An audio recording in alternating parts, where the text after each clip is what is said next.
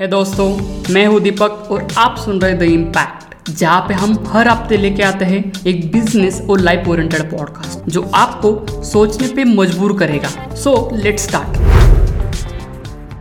आज देखने वाले कि एक्चुअल में प्रोडक्टिविटी होती क्या है, और रियलिटी में वर्क कैसे करते हैं, और आप हमेशा प्रोडक्टिव कैसे रह सकते हैं। कोई मोबाइल ऐप यूज़ करना टूल्स यूज़ करना, हमेशा मोटिवेटेड रहना या डिसिप्लिन में काम करना, इसको प्रोडक्टिविटी नहीं कहते हैं।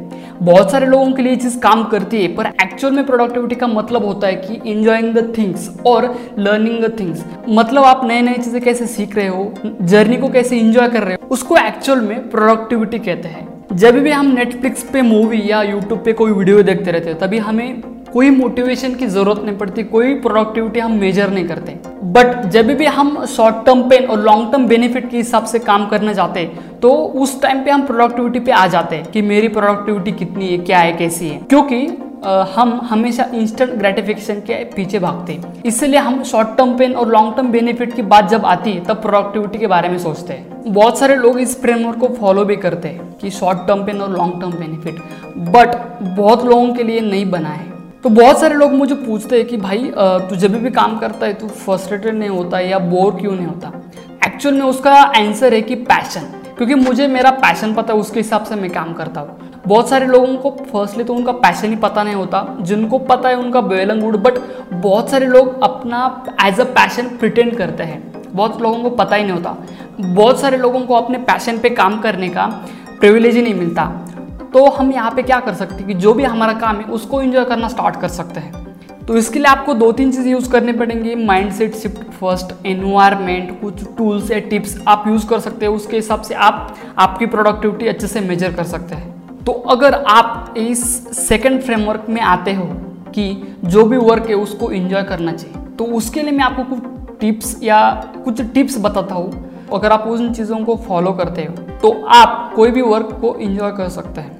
फ़र्स्ट है mind set shift mind set shift ये बहुत ही सिंपल कॉन्सेप्ट है. मतलब इस, इसका मतलब है कि जो भी काम है, वो हम एज अ फन लेंगे. बहुत बार मेरा क्या होता है कि जो भी काम है, मैं उसको एज अ फन नहीं लेता. तो उसमें मैं बोर हो जाता हूँ, क्योंकि मैं वो चीज़ भूल जाता हूँ. तो आपको तो आपको एज अ माइंड सेट याद रखना है कि मैं जो भी काम करूँगा, उसको एज अ फन तरीके से देखूँगा. इसके लिए बहुत ही अच्छा एक फ्रेमवर्क है taking things seriously versus taking things sincerely इसमें जो भी आप काम कर रहे हो उस, उसको सीरियसली लेने से बेटर सिंसियरली लो। क्योंकि होता क्या है ना जब भी हम कोई चीज़ सीरियसली ले लेते हैं तो हम उसके बारे में फन करना भूल जाते हैं। इसलिए कोई भी चीज़ sincerely low not seriously tip number two अपने वर्क को गेम में कन्वर्ट करो। अपने गेम को अगर आप गेमीफाई करते अपने गेम को अगर आप गेमीफाई करते तो उसमें आपको मज़ा आएगा करने में। गेमीफाई का मतलब क्या होता है?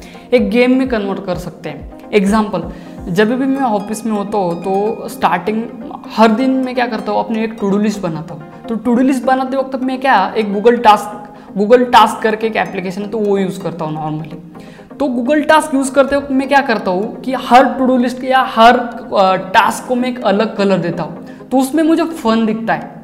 तो वो थोड़ा एक एंटरटेनिंग लगता है। सेकंड चीज़, जब भी मैं कोई काम करता हूँ तो एक साइलेंट में म्यूज़िक लगा के काम करता हूँ। तो उससे क्या होती, मेरी प्रोडक्टिविटी बढ़ती है और जो भी मेरा काम है, उसको मैं एक गेमिफाई करता हूँ। गेम में कन्वर्ट करता हूँ। तो वो करने में मज़ा आता है बहुत ज़्यादा।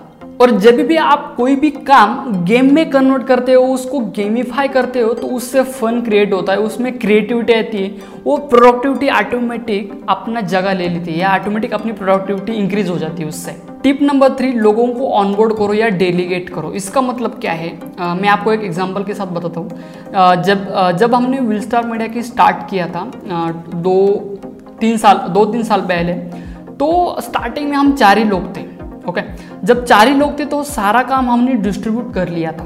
तो उस टाइम पे इजीली चलता था पर जैसे जैसे कंपनी बड़ी होती गई बीस तीस लोगों की टीम हो गई तो उस टाइम पे क्या होता था कि मेरी पर्सनली क्या आदत थी कि सब काम मुझे ही करना ये एक मेरी गंदी आदत थी।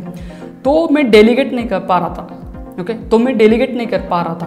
तो उसके वजह से क्या हो रहा था कि मेरा दिमाग में, मैं बोर हो जाता था फ्रस्ट्रेशन नेक्स्ट लेवल पे चला जाता था। तो उसके बाद जब से मैंने डेलीगेट करना स्टार्ट किया प्रॉपरली टीम को ऑनबोर्ड किया टीम को एक्सप्लेन किया ट्रेनिंग दी तो उसके बाद मेरी प्रोडक्टिविटी नेक्स्ट लेवल पे चली गई। तो इस पॉइंट का यही मीनिंग है कि आप लोगों को अपनी चीज़ें डेलीगेट करो उससे आपकी प्रोडक्टिविटी नेक्स्ट लेवल पे जाएगी। Tip number four set appropriate stage productivity हमेशा अपने एनवायरनमेंट और अपने सेटअप पे डिपेंड होती है। जब भी, भी मैं हर दिन ऑफ़िस में जाता हूँ तो नॉर्मली जो मेरा डेस्क है वहाँ पे मैं थोड़ी जो भी चीज़ें रखता हूँ उसको प्रॉपरली रखता हूँ। एक तो मेरा लैपटॉप होता है एक तो ये प्लांट होता है मेरा मोबाइल ईयरफोन्स जो भी चीज़ें वो प्रॉपरली रखता हूँ। उससे क्या होता है, जो मेरा डेस्क है, वो प्रॉपरली रहता है उसकी वजह से मेरी जो प्रोडक्टिविटी जो मेरा एनवायरनमेंट है, वो एकदम प्रॉपर होता है काम के जैसा मतलब काम करने के लिए जैसा एनवायरनमेंट चाहिए, वैसा एनवायरनमेंट क्रिएट होता है। फिर मेरे प्रोडक्टिविटी नेक्स्ट लेवल पे जाती है। क्योंकि जो भी आपका इन्वायरमेंट या आप, आपका इन्वायरमेंट कैसे शो कर रहे हो, उसके हिसाब से आपकी प्रोडक्टिविटी डिसाइड होती है। Tip number five decide if you are working on right things अभी तक हमने प्रोडक्टिविटी के बारे में चार चीज़ें देखी। बट गाइज़ अगर आप एक्चुअल में राइट right चीज़ों पे काम ही नहीं कर रहे हो राइट right? तो आपके प्रोडक्टिविटी का कुछ फ़ायदा ही नहीं। क्योंकि आप सारे गलत चीज़ों पे काम कर रहे हैं, इसलिए उस प्रोडक्टिविटी का कुछ फ़ायदा ही नहीं हो सकता। आपको डिसाइड करना है कि क्या सच में मैं राइट चीज़ों पे काम कर रहा हूँ या नहीं। क्योंकि राइट चीज़ों पे काम करना ये भी एक प्रोडक्टिविटी का पार्ट है।